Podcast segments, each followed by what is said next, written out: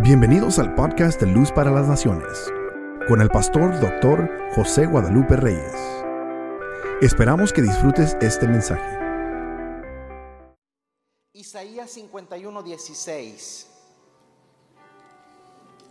Isaías 51, 16. Desde el miércoles el Señor me inquietó en esta palabra. He estado trabajando en ella miércoles, jueves, viernes, sábado. Y hasta hoy en la mañana me salieron más cosas. Este. ¿Lo tiene? Dice el 16. Y en tu boca he puesto mis palabras. ¿Cómo? y en tu boca he puesto mis palabras. Y con la sombra de mi mano te cubrí, extendiendo los cielos y echando los cimientos de la tierra y diciendo a pueblo mío eres tú. Me gusta el lenguaje de la versión internacional en ese texto que dice, he puesto mis palabras en tu boca y te he cubierto con la sombra de mi mano. Día conmigo, tengo una cobertura. Mm. Y he establecido los cielos y afirmado la tierra. Y he dicho a Sión, tú eres mi pueblo. Vaya por favor conmigo a otro texto que está en Eclesiastés, libro de Eclesiastés. capítulo 10. ¿Lo tiene? Eclesiastés 10, 18. Por la pereza se cae la techumbre, o sea, el techo. Por la pereza se cae la techumbre y por la flojedad de las manos se llueve la casa. La versión internacional dice, por causa del ocio se viene abajo el techo. Y por la pereza se desploma la casa. Que el Señor añada bendición a la palabra. Ocupe su lugar.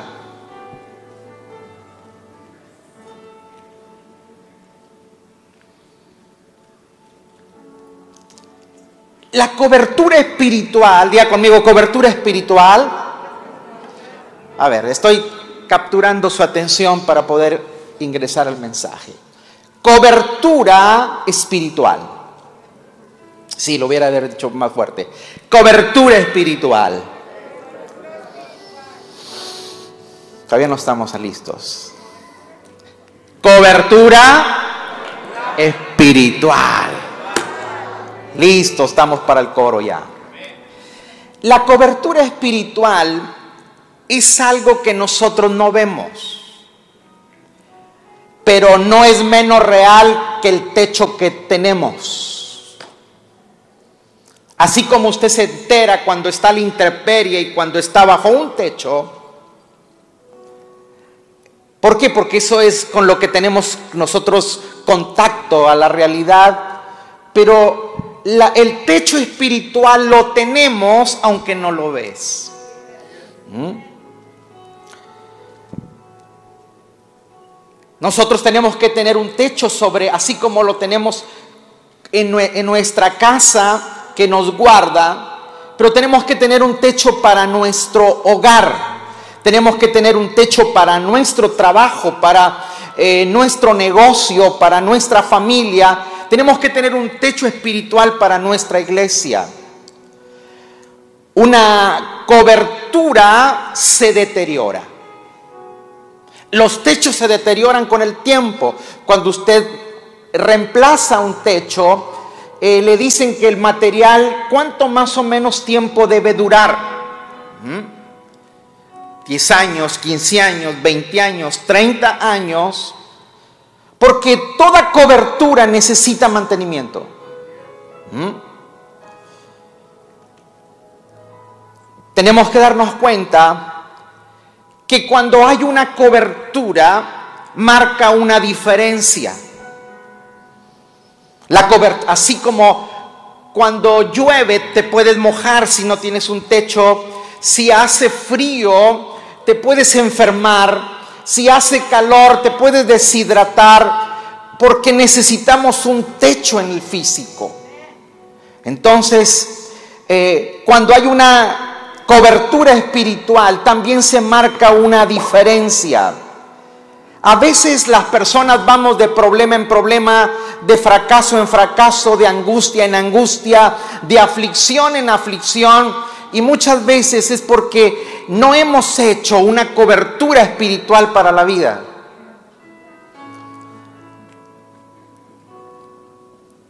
La falta de cobertura te maltrata. ¿Mm?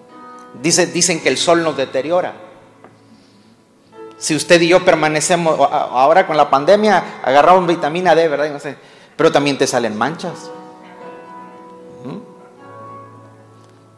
La, eh, eh, la falta de, de, cobertura te deteriora, la lluvia te enferma, el frío nos puede enfermar, nos maltrata. De igual manera, todos necesitamos guardarnos en lo espiritual. Las finanzas necesitan una cobertura espiritual. Hay personas que en las finanzas son un desastre. ¿Mm? Llega el viernes, día de pago, y el sábado ya no hay nada.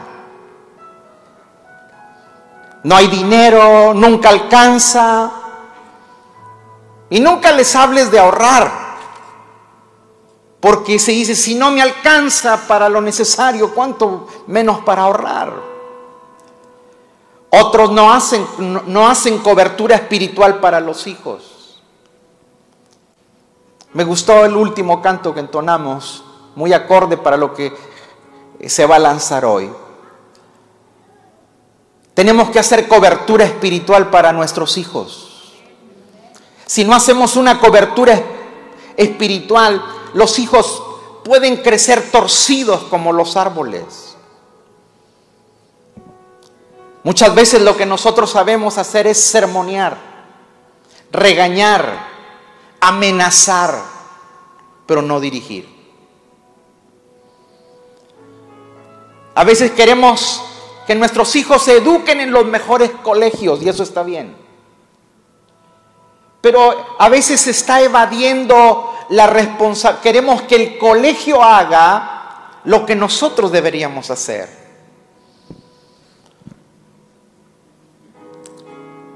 A veces usted siendo un buen padre, no dando malos ejemplos, a veces las cosas, dice, pero ¿por qué salió este chico así? Bueno, es igual que en los árboles. ¿No se ha fijado que el, árbol tiene la tendencia, cuando usted siembra un árbol y va creciendo, el árbol va a buscar el, el sol, se va a inclinar hacia donde recibe más luz del sol. Diga conmigo, cuando se está creciendo, se inclinan a donde hay más influencia. Entonces, ¿qué hacemos para enderezar el árbol?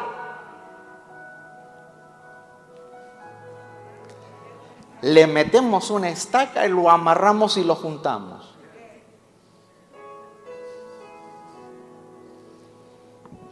Si usted hace eso con los árboles, ¿por qué no hacerlo con los hijos?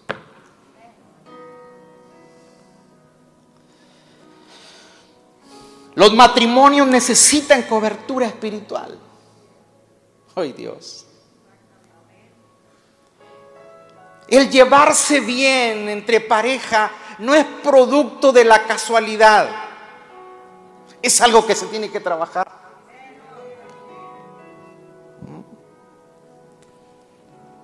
Los negocios necesitan cobertura espiritual. Cuando tú le pones una cobertura espiritual a tu negocio, eh, la gente que está alrededor tuyo no puede entender cómo es que a ti te va bien aún en momentos críticos. Mm. Todo, para todo necesitamos cobertura, ocupamos cobertura para el cuerpo. O sea, no nos podemos comer todos los tacos que nos ponen enfrente. ¿Sí o no?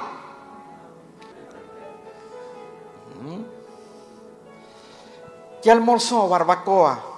¿Qué comió? Carne asada. ¿Qué cenaste? Pizza, hermano. ¿Truenas?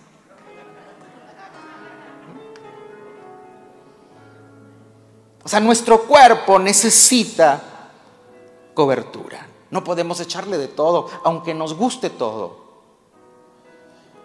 Todas las áreas de la vida necesitan cobertura espiritual.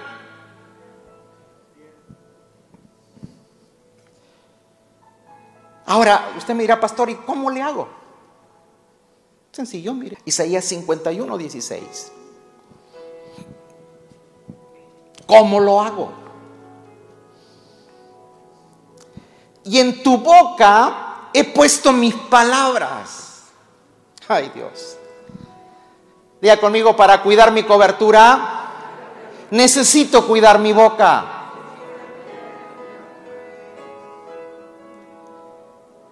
Dice, y con la sombra de mi mano te cubrí. Dios es el que nos da la cobertura, pero yo soy corresponsable de mantenerla, de darle mantenimiento. ¿Cómo le doy mantenimiento a mi cobertura? Dios dice, yo puse mis palabras en tu boca. ¿Qué es lo que nosotros hablamos? Lo que yo hablo perjudica o bendice mi cobertura. O sea, la cobertura que Dios me pone. Dios nos da familia, Dios nos da trabajo, Dios nos da bendiciones, Dios te da casa, Dios te da auto, Dios te da todo. Dios es el que te da todo. Pero el que nos da todo, pero nosotros somos responsables de que no se nos agujere el techo de donde nos viene todo.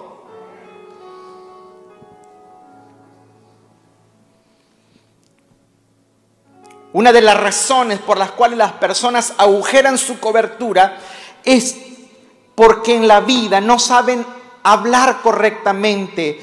Es la forma en que hablamos.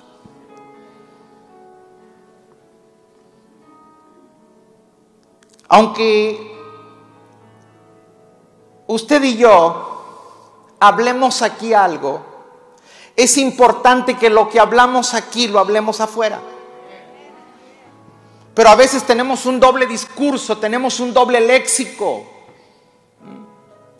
Aquí hablamos y decimos, gloria a Dios, pero allá en casa no decimos eso. Las malas costumbres y las malas presiones y las influencias de la vida nos hacen hablar distinto. En casa donde crecimos oímos tanta discordia que lo único que cuando tú y yo abrimos la boca es pleito.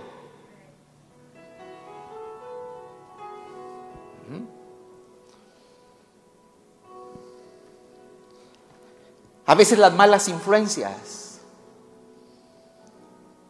Usted, usted no sé si le ha pasado, si usted le ha llamado la atención a sus hijos cuando usted escucha que sus hijos y dice, usted, usted no ha aprendido eso aquí en casa. ¿Alguien le ha tenido esa experiencia? ¿Por qué? Por las malas influencias. Pero a veces las presiones de la vida.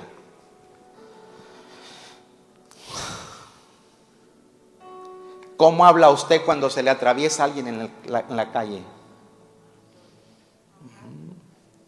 No, no se descubran. O sea, simplemente le, le estoy haciendo que tome conciencia. ¿Mm?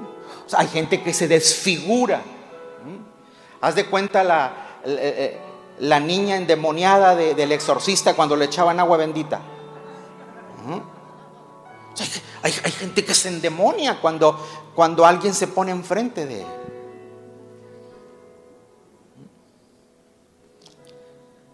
Diga conmigo las palabras de mi boca son importantes.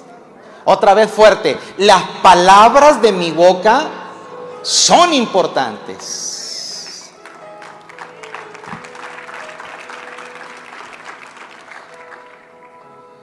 La parte de Dios es bendecirte, la parte mía y la parte suya es cuidarla.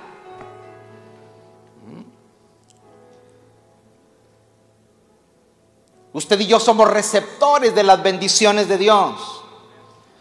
Pero, ¿qué nos da Dios? Nos da bendición, nos da salud, nos da vida, nos da oportunidades, nos da relaciones. Todo lo que viene de parte de Dios, yo soy corresponsable de guardarla, de cuidarla.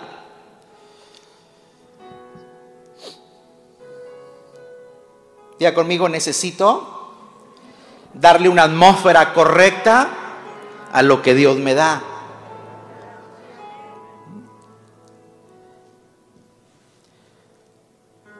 Eclesiastés 10, 18.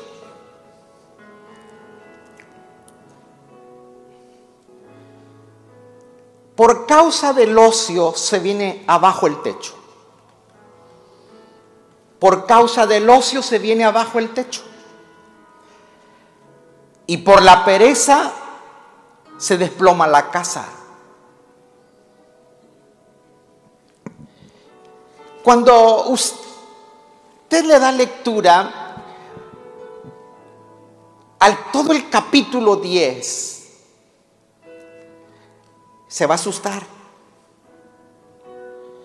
Eh, esta mañana yo traía algo para aportar en eso.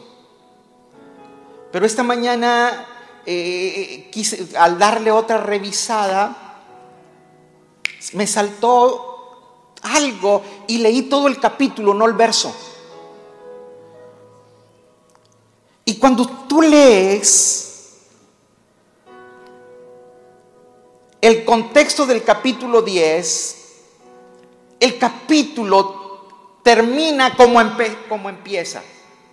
O sea, empieza y termina igual, con agudos comentarios sobre lo que nos gobierna. Ponga atención. No le voy a hablar de política esta mañana, no tranquilo. Guardé la piedra.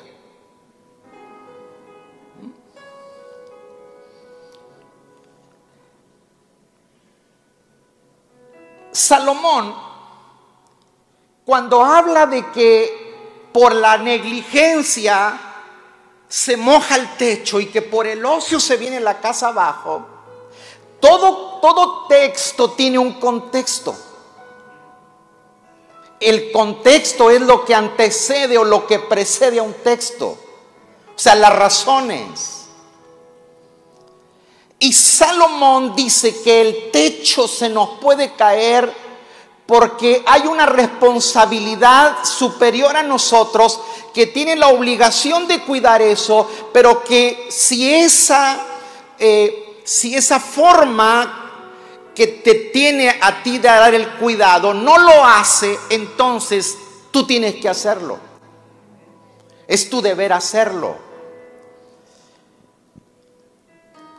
O sea, Salomón trae a la arena a la escena, a la arena política.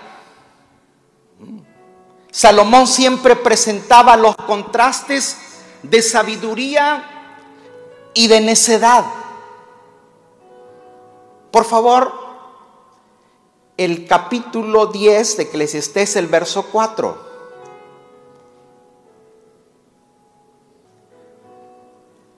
Si el ánimo del gobernante se exalta contra ti, no abandones tu puesto. Hey.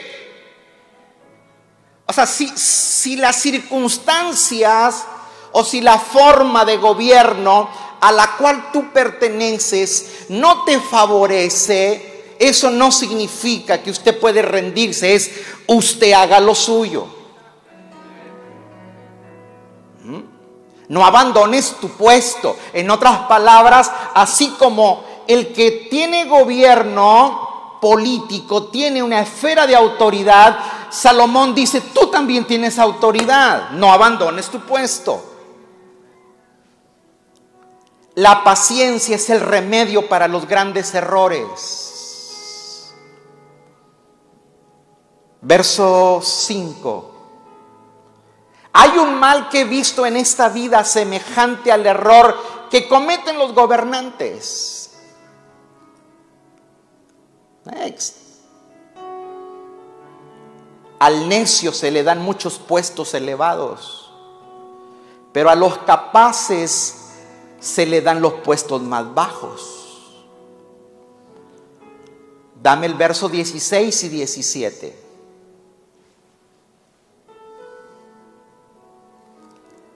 Ay del país cuyo rey es un inmaduro y cuyos príncipes banquetean desde temprano. Ya me lo salgo de ahí. Dichoso el país cuyo rey es un noble y cuyos príncipes comen cuando es debido para reponerse y no para embriagarse. Verso 18. Y ahora sí, por causa del ocio, se cae el techo.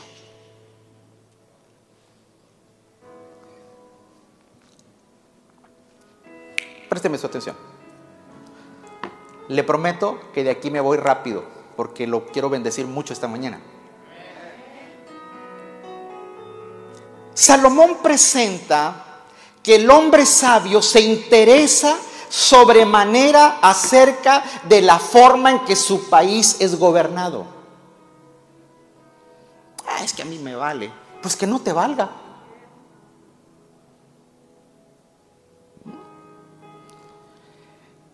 Y acerca de la manera de cómo gobernar, sería conmigo en la forma que me gobiernan y en la forma que yo me gobierno. Por eso dice Salomón, no pierdas tu puesto. O sea, tú no puedes estar expensas de lo que diga otro, eres tú el responsable. Los versículos 16, o sea, estos versos, perdón, eh, está diciendo Salomón cómo organizarnos en los asuntos de la vida. Y el verso 16, 17 nos recuerda, dice que por la negligencia, o sea, Salomón está dando a entender que la influencia mala se viene desde las cúspides, de arriba abajo. ¿El huracán no le trajo alguna goterita a su casa? A ver, levante lo que le pasó. Eh. Ok. Y mira, en mi casa surgió una mancha, o sea, y traje a una persona y dijo, pues aquí no hay nada. Lo que se dañó venía como de el origen venía como de 15 pies de distancia. Pero donde caía se fue filtrando en una parte de arriba y me afectó una parte de abajo.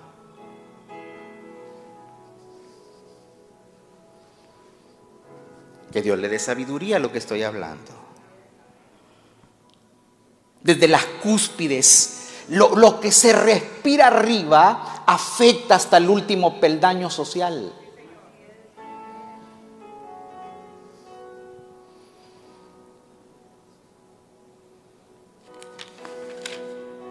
Salomón en el verso 18 dice que la negligencia, cuando usted busca negligencia, es falta de cuidado.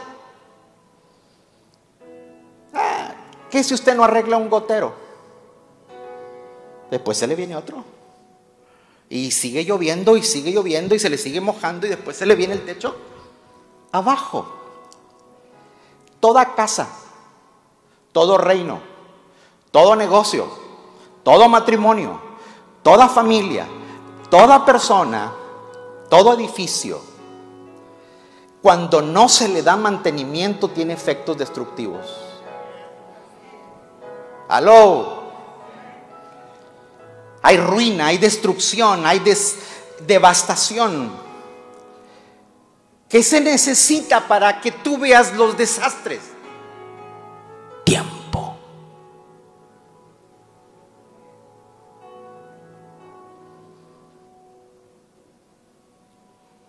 La casa no se te viene abajo por la primera vez que se chorrea el agua. Tampoco se te va a caer el techo en las siguientes lluvias. Es cuestión de tiempo. Es por eso que lo que cantábamos hace un rato, que Dios tiene cuidado de nosotros, de los nuestros, hasta mil generaciones. Sí, sí es cierto, yo se lo leí, pero usted es responsable para que esas generaciones sigan teniendo la cobertura de la cual cantamos.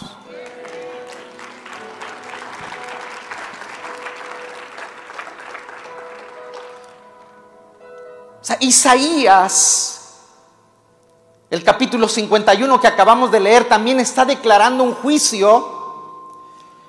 Isaías presenta que la decadencia causaba podredumbre. O sea, cuando hay decadencia, Salomón es lo que está diciendo. Cuando el príncipe hace esto, cuando el rey hace esto, cuando, o sea, cuando arriba está podrido, te afecta a ti. O sea, la decadencia causa podredumbre y viene a afectar las estructuras en las cuales tú te albergas, siendo inevitable que se acabe desplomando y te cae el techo en la cabeza.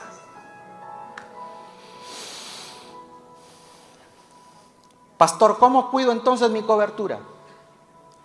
Siendo consciente que no importa lo que se respire arriba o no te guste lo que se hace arriba, tú no puedes abandonar tu puesto.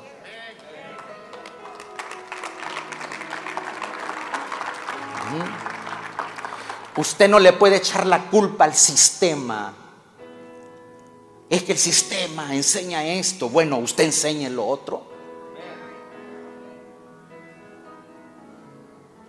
No sé si me explico. Pero como estamos dentro de un texto ahorita medio político caliente, déjame si me salgo de aquí. Hay, hay quienes quieren el bienestar en el matrimonio y no hacen nada para eso.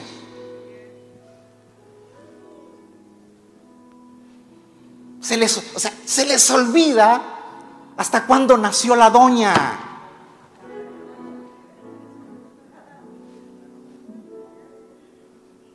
Y usted, viene y le encuentra como una fiera. ¿Por qué está enojada? Eh, échele, échele cerebro. hay, hay asuntos en los cuales nosotros provocamos que no haya bienestar. Nosotros debemos cuidar que no se nos venga la cobertura espiritual abajo. Amén. Denle un fuerte aplauso al Señor. Usted es responsable. Hay quienes quieren bienestar nacional. Bueno, si usted quiere bienestar nacional, ore por sus gobernantes. El apóstol Pablo dice, orad por los que están en eminencia, por los que están dentro de las áreas de autoridad. Tu responsabilidad es orar, no criticar.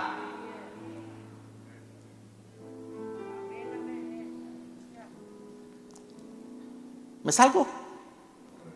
No, me meto, pero en otra parte. Primera de Pedro 5.8. Primera de Pedro, capítulo 5, el versículo 8. ¿Ya lo tienen? Ahí. Ayúdeme a leer. Practiquen el demonio propio. ¿Cómo? No es demonio propio. Practiquen el dominio propio.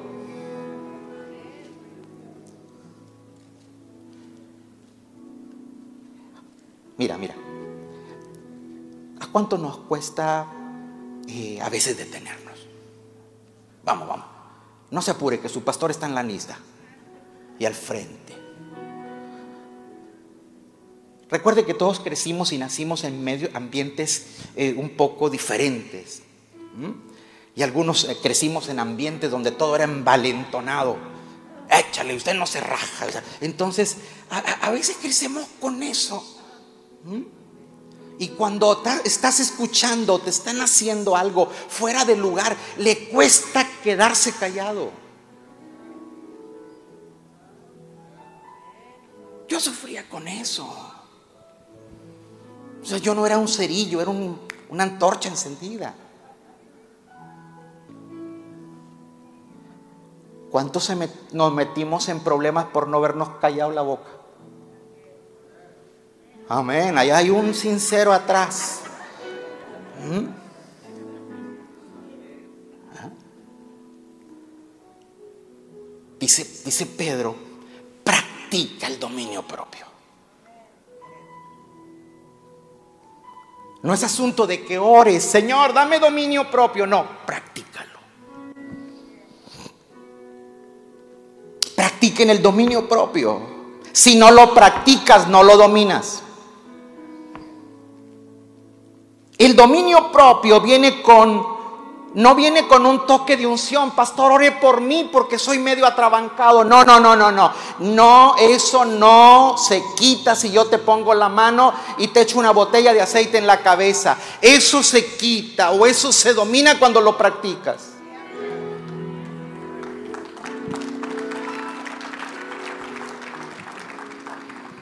O sea, es, como, es como el Es como el músculo. O sea, esto no sale, bueno, a mí no me salió. Esto no sale, esto no sale si usted no le, no le mete. O sea, si ejercicia, sale. Si no, no sale.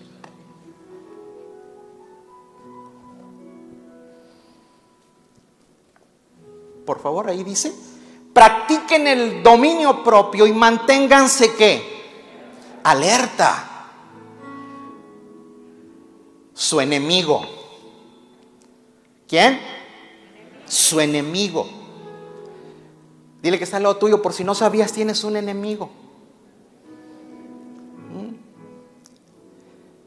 Si usted no sabía que tiene un enemigo, se llama Satanás. Hoy, hoy, no se quiere predicar de esa temática. Pero hay un diablo, señores. Y no es parte de una tira cómica. El enemigo es real. Estén alerta porque su enemigo, el diablo, diga conmigo, diablo significa engañador. A ver, los veo, los veo así medios, como que comieron más de tamales, barbacoa o algo. A ver, demuéstreme que está aquí.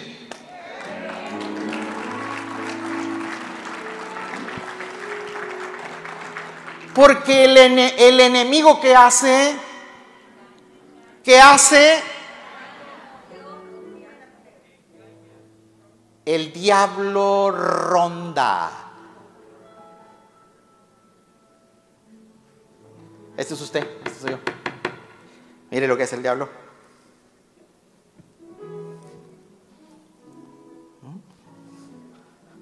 ¿Qué anda haciendo? ¿Mm? ¿Porque te quiere probar? No, te quiere devorar. ¿Pero para qué te ronda? Para ver por dónde te entra. Para ver tus fisuras, para ver tus debilidades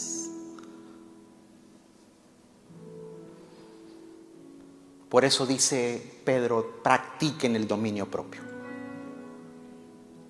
Porque si no le sabemos manejar el dominio propio, por ahí se nos filtra.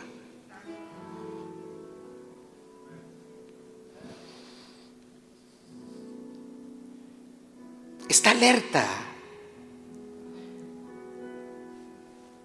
Porque el diablo ronda como león rugente buscando a quien devorar. Unos, hay gente que se tropieza hasta con su misma sombra.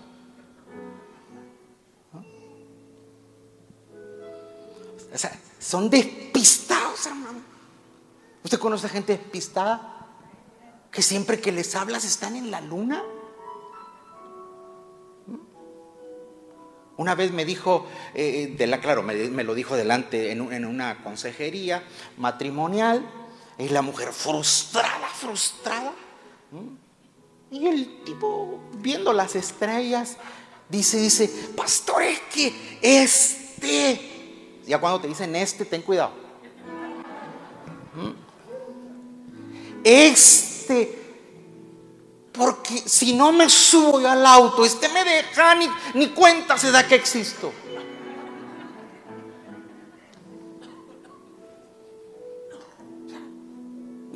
Y, pues inmediatamente tú detectabas la, la, la despistez de ese tipo, de esa persona.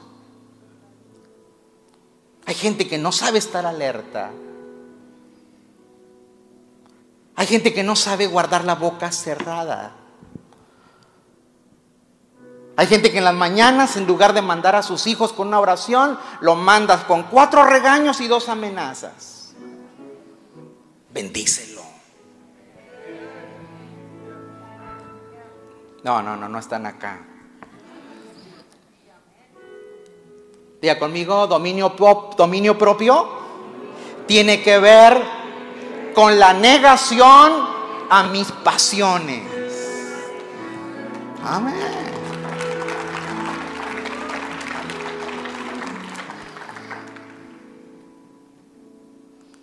Alguien dijo por ahí, si usted va a una fiesta y se encuentra una señora que no es la suya, no se la lleve.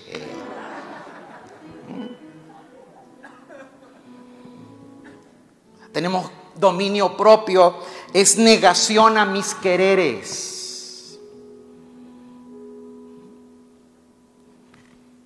A ver, a ver, a ver. Dígame si hay veces como que el, el pecaminómetro está más alto. Hay mañanas que uno amanece y quiere tocar el cielo, bajar a Dios, hablar con Dios, pero hay mañanas que la carne dice, este no es el día para Dios. ¿Hay algún terrícola aquí?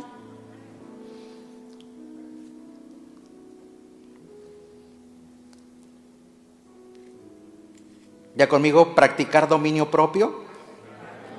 Porque necesito estar alerta que el enemigo me anda rondando, me quiere devorar, me dice, te anda rondando, buscando a quien devorar. Cuando, cuando alguien va a devorar un, como un león, cuando presenta la figura de león es la peligrosidad. O sea, si no mantengo mi cobertura espiritual en mi persona, o sea, soy presa fácil. Corro riesgo. En cualquier momento Sí, porque su enemigo, el diablo, lo que te está diciendo, el diablo es el padre de la mentira y del engaño. O sea, y como es el padre de la mentira y del engaño, en cualquier momento te puede desviar del camino, te saca de la jugada. Por eso tienes que estar alerta. Vaya conmigo a Lucas 19. Lucas 19, verso 2.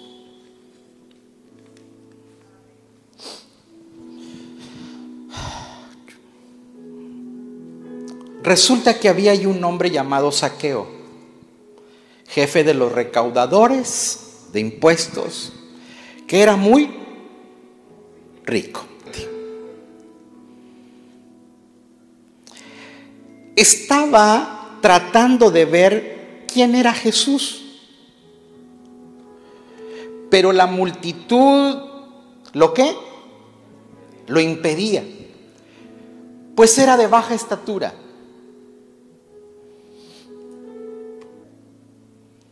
Por eso se adelantó corriendo y se subió a un árbol para poder verlo, ya que Jesús iba a pasar por ahí. Llegando al lugar, Jesús miró hacia arriba y le dijo, Saqueo, baja enseguida, porque tengo que quedarme hoy en tu casa. Así que se apresuró a bajar y muy contento recibió a Jesús en su casa. Al ver esto, todos empezaron a murmurar. He ido a porque había ido a hospedarse con un pecador. Pero Saqueo dijo resueltamente, mira Señor, ahora mismo voy a dar a los pobres la mitad de mis bienes. ¿Cuánto le iba a dar a los pobres? La mitad de los bienes. El tipo sabía que su riqueza, la mitad la había hecho a costa de lo que se había robado. Por eso reacciona así. Y si en algo he defraudado a alguien, le devolveré cuatro veces la cantidad que sea. Wow. Hoy ha llegado la salvación a esta, tu, casa, le dijo Jesús, y que ya que este también es hijo de Abraham. ¿Quiere, saber cómo cuidar la cobertura? ¿Cómo hay que cuidar la cobertura? Cuidando nuestra boca. ¿Cómo hay que cuidar nuestra cobertura? ¿Mm? Intercediendo por los que están en autoridad. ¿Cómo hay que cuidar la cobertura? ¿Mm? Teniendo dominio propio. ¿Cómo te puedo cuidar mi cobertura? Bueno, si te has quedado con algo o con alguien, restituye. Cuando, cuando me refiero a que usted se quedó con algo, no necesariamente me refiero a que usted se robó algo.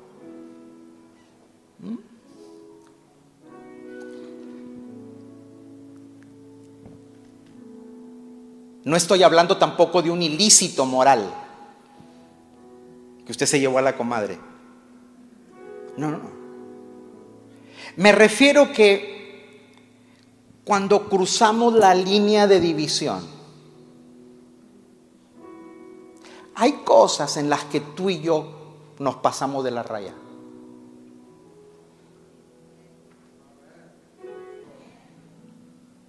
Hay cosas que usted sabe que yo sé cuando pisé donde no debo.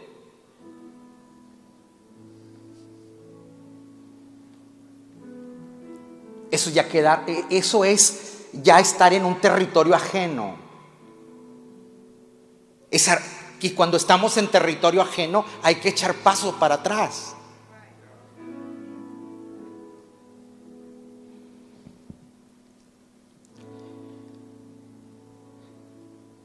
Todos administramos autoridad. Yo como pastor administro autoridad a usted como congregación. Pero yo tengo mis límites. No sé si me estoy explicando. Usted tal vez sea supervisor, manager de una empresa.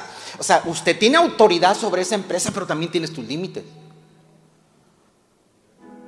Usted es un maestro de escuela, de universidad, y le han delegado autoridad, pero eso no significa que usted puede hacer lo que se le pega la gana. No sé si me estoy explicando.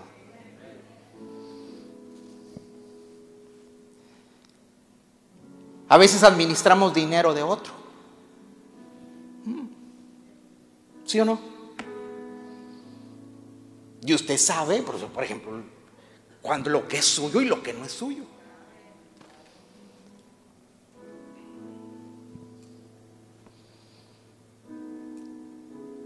Tenemos una línea que se puede pasar. ¿Cómo, pastor? hay gente que tú la pones en un lugar de, de posición y se te apodera ahí. Se sienta. Y empieza a maltratar a cuanto se le atraviesa enfrente. O sea, no porque tienes autoridad, puedes pisar territorios que no te corresponden. No sé si me estoy explicando. Hay un territorialismo que te hace pasar la línea y terminas asumiendo un poder que no puedes hacer lo que se te pegue la gana. Diga conmigo, todos tenemos límites. Fuerte otra vez, todos tenemos límites. ¿Con quién? Con las personas que nos rodean, con las cosas que manejamos. Aún, los que, aún los que estamos casados, señores. No porque su esposa usted la va a tratar como, como trapo. Aquí mando yo y qué? ¿Qué, te pasa? Pero tranquilo, porque también la, tortilla se voltea al revés. Hay señores que ya no hablan. Son monigotes ahí. Y tú cállate que no sabes. O sea, ahí ya estamos pisando un territorio donde estamos manipulando y eso agujera la cobertura.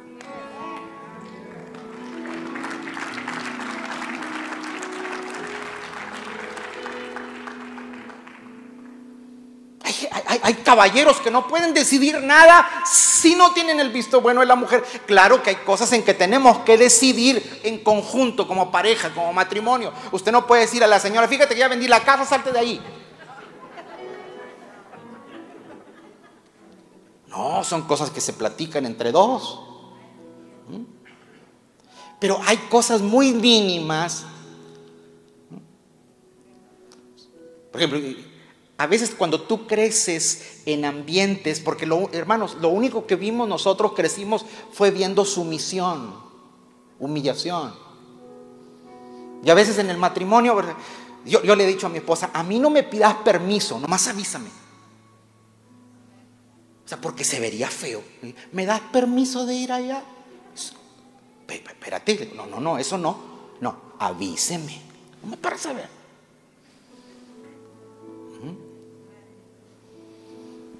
Y aquí te quiero a las 10.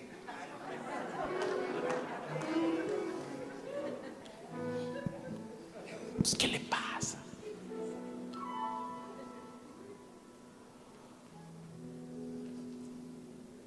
Le dije que es a los dos lados. Mire, porque en estos 30 años de ministerio he visto cosas, hermano.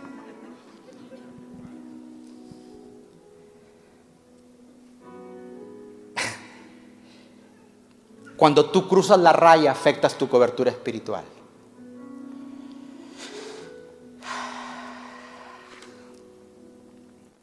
Dice Saqueo.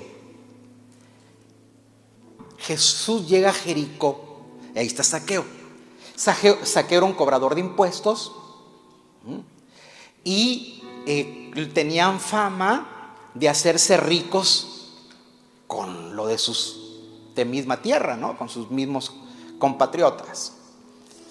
Y la gente está enojada no con saqueo. La gente está enojada con Jesús.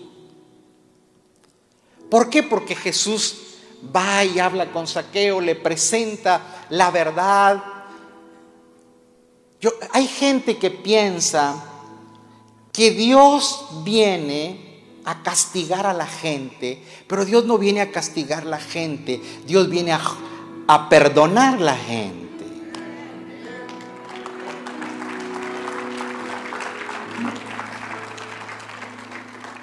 Montones de veces que la gente me ha dicho, ¿a poco usted no sabe el bandido que tiene ahí? Sorry, le digo, yo, yo soy pastor, yo no veo bandidos, yo veo redimidos.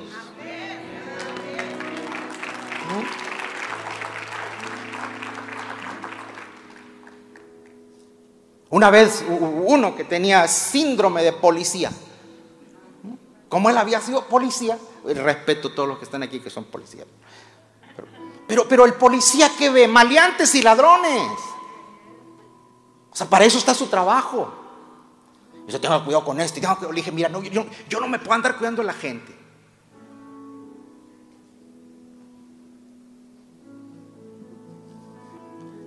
Si, si yo no, no lo veo a usted como un redimido, ya no le sirvo como pastor.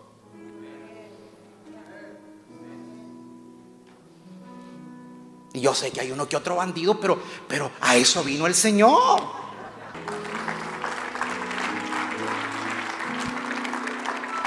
Entonces la gente se enoja con Jesús y Jesús no contesta. El que contesta es saqueo. Wow, me gusta el tipo ese. Y le dice, Señor, yo sé que te están echando tierra por culpa mía. ¿Mm? Pero si, si yo he robado, o sea, primero que todo, voy a dar la mitad. Esa, esa no es si quiero, no, esa la voy a dar. Ahora mismo. El tipo reconoce que cruzó la raya. Y dice, la mitad de mis bienes yo la voy a repartir en los pobres. Porque él se dio cuenta que tenía que echar atrás porque la mitad de sus bienes y su capital no era de él.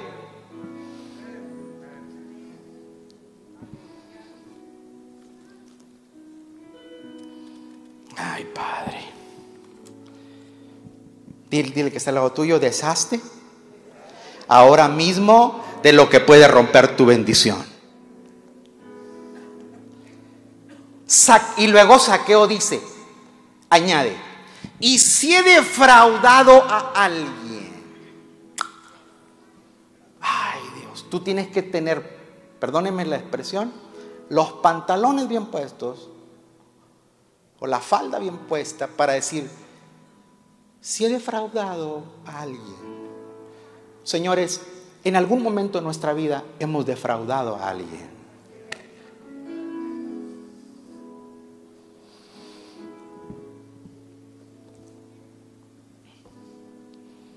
¿A cuántos hemos defraudado? Pastor, ¿y cómo he defraudado? No, no es que le quitaste dinero. No, te pasaste de la raya.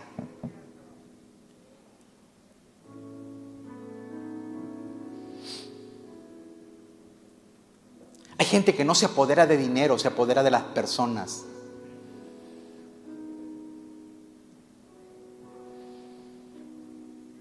Cuando hay, hay, hay, relaciones tan tóxicas que cuando esa persona se hace amigo de alguien o invita para amistad con alguien, esa persona recomendada por, e, por ese empieza a cortar con las demás amistades.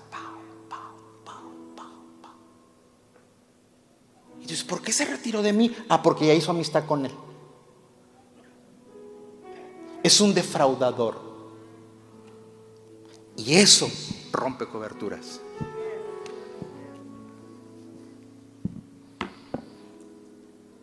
Hay gente que le gusta manipular personas.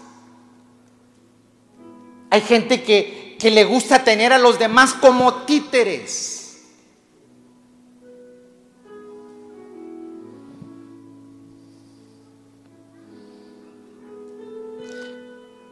y te empieza a decir, mira, ¿te fijaste cómo te vieron? ¿Te fijaste que no te ponen? O sea, lo que no ves tú, Él hace que tú veas los defectos, los errores, todo lo que te lastima, te victimiza porque se apoderó de ti. Levante su manita al cielo y diga, soy libre de toda persona que quiera manipular mi vida.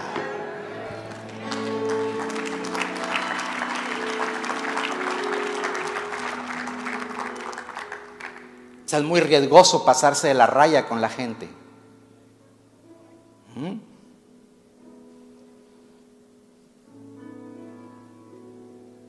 Escúchame esto. Hay gente que a veces pierde comunión aún, aún en el campo pastoral, pierde comunión con uno porque ya se hizo amigo de otro.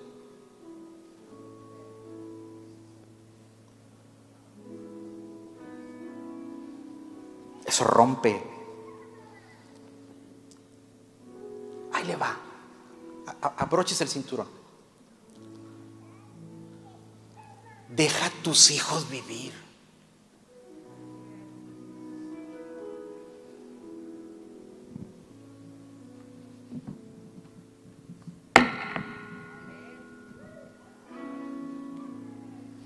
Deja a tus hijos que vivan sus vidas.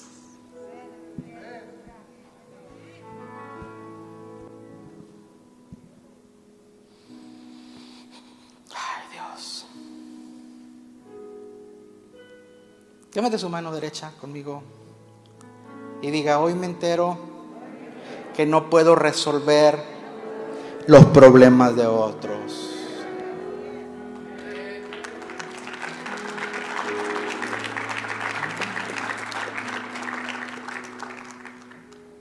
Por eso Saqueo dice, si en alguien he defraudado, le devuelvo la cuadruplicado. ¿Quiere que le diga qué está diciendo Saqueo? Si alguien he defraudado, voy a echar cuatro pasos hacia atrás. Porque crucé la línea. Tú sabes a veces en dónde cruzamos la línea. Ay, qué bonita te ves, hermana. O sea, si no es tu señora.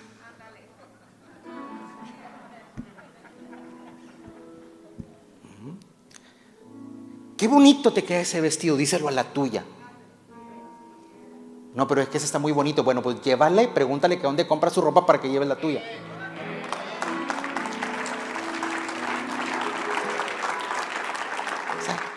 Y usted también no sea tan, tan, tan, tan. O sea, dése cuenta cuando se están pasando la raya.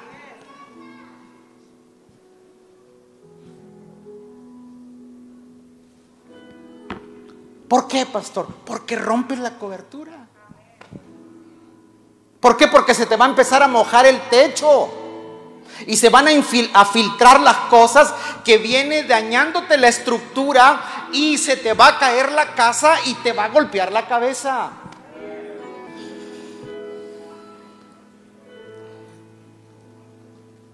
Suelte a ese pobre marido, señora.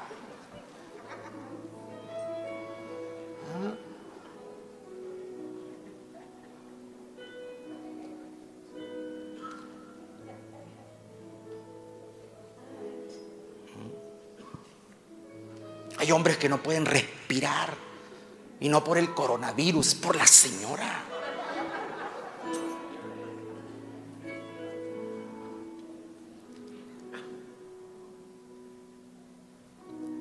Caballeros, pueden tener amistad entre hombres, pero por favor no te salgas al baño junto, eso se ve mal.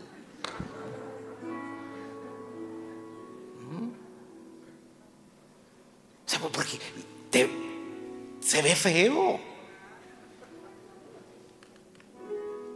Pero hay gente que a veces manipula tanto.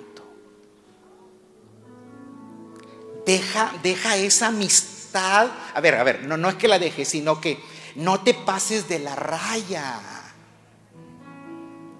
Almuerzas con esa persona, comes con esa persona, cenas con esa persona. Oye, oye, cálmate.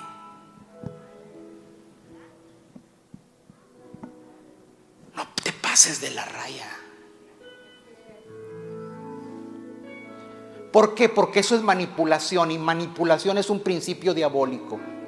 Y la manipulación rompe coberturas.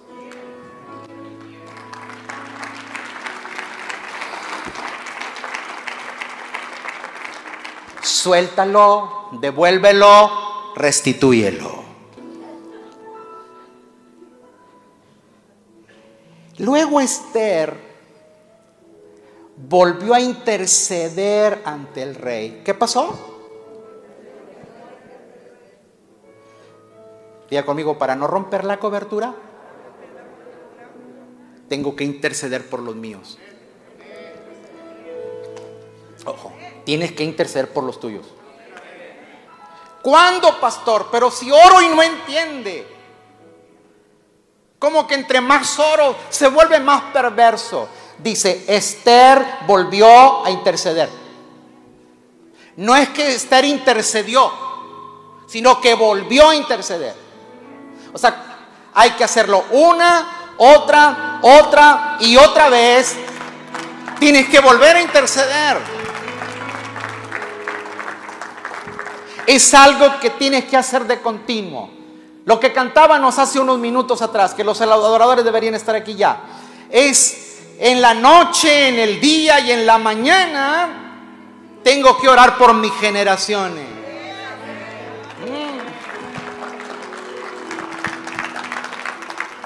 aunque estén los demócratas o que vuelvan los republicanos, tu oración es de continuo por tu generación.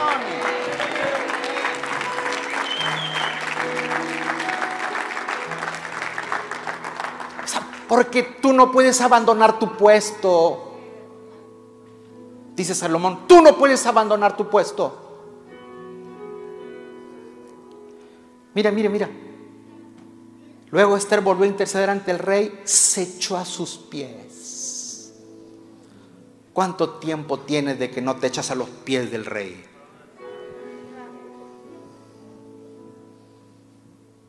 Señores, si la oración como que no funciona, haz lo que sigue. Tírate a los pies del rey.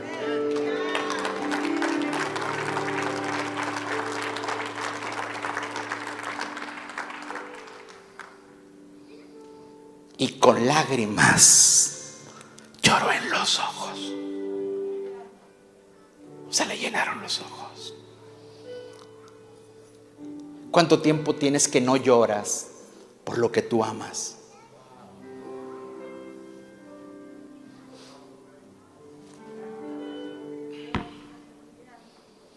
Hay gente que llora de coraje, pero no de quebrantamiento. ¿Sabe qué está pasando aquí? Hay un decreto del rey para exterminar a todos los judíos de esa época. Y Esther, como es la reina, aunque era su esposo, fíjese bien, esa mujer sabía los límites. Va y lo ve como rey, no como esposo. Y, y volvió a interceder, volvió a interceder. Y el viejo no entendía. Entonces se le echó a los pies. Tampoco. Entonces empezó a llorar. A llorar, a llorar. Alguien dijo, quien no sabe llorar, no sabe orar.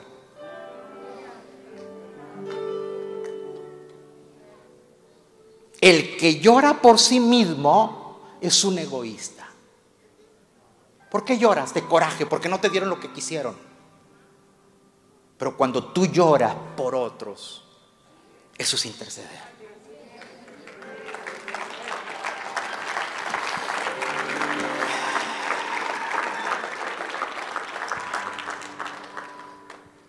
Le suplico. Yo no sé si está viendo todo esto. No le jaló la lágrima, le suplicó. ¿Qué suplicar? ¿Qué suplicar?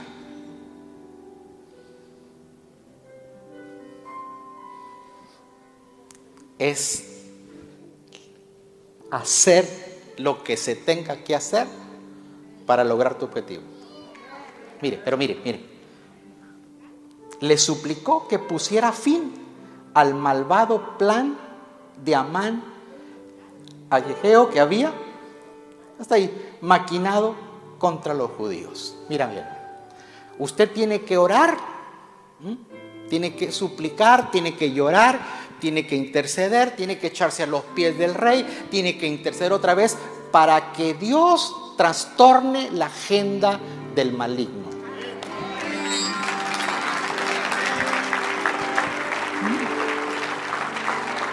Diga conmigo, voy a suplicar por el fin del mal, voy a suplicar para que la agenda del maligno no prospere.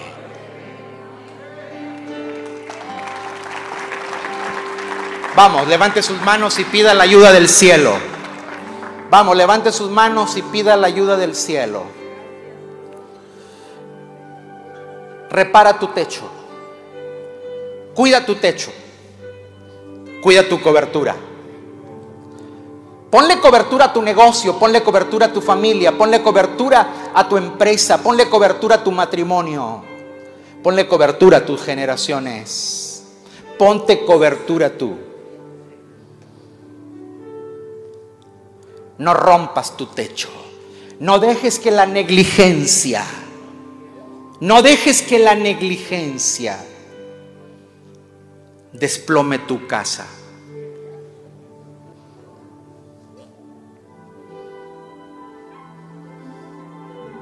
No dejes que la negligencia desplome tu casa. Ahora mismo, dijo Saqueo, ahora mismo es lo que tenemos que hacer tú y yo, ahora mismo. Ahora mismo.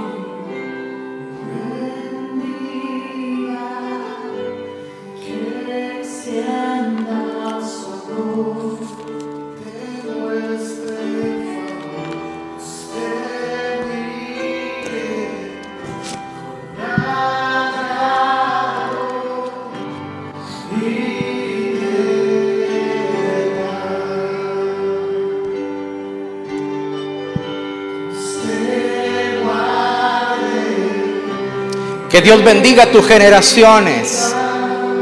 Que el Señor guarde tus generaciones.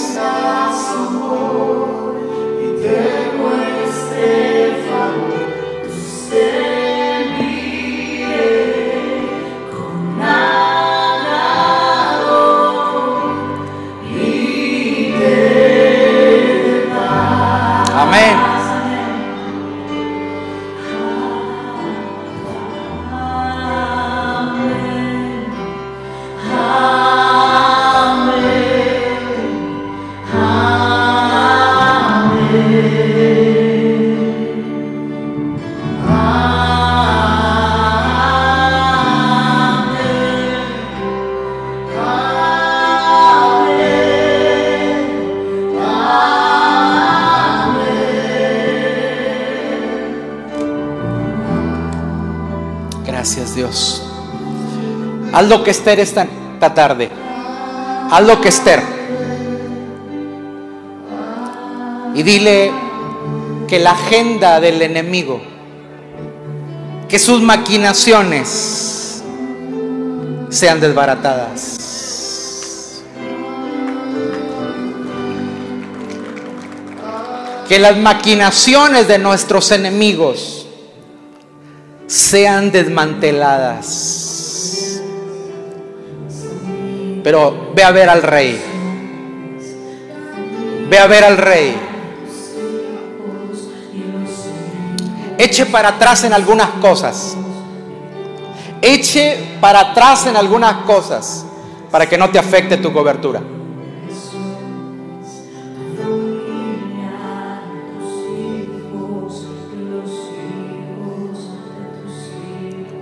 Sí, Señor.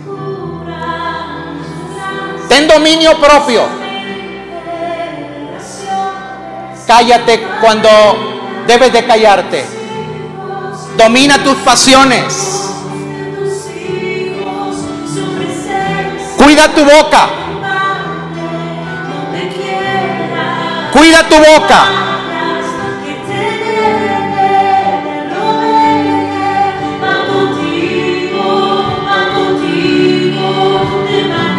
Sí, Señor.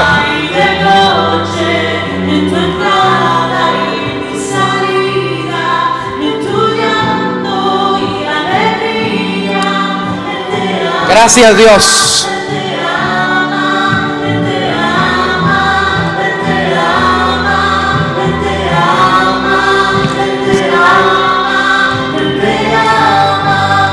Sí, Señor. Sí, Padre.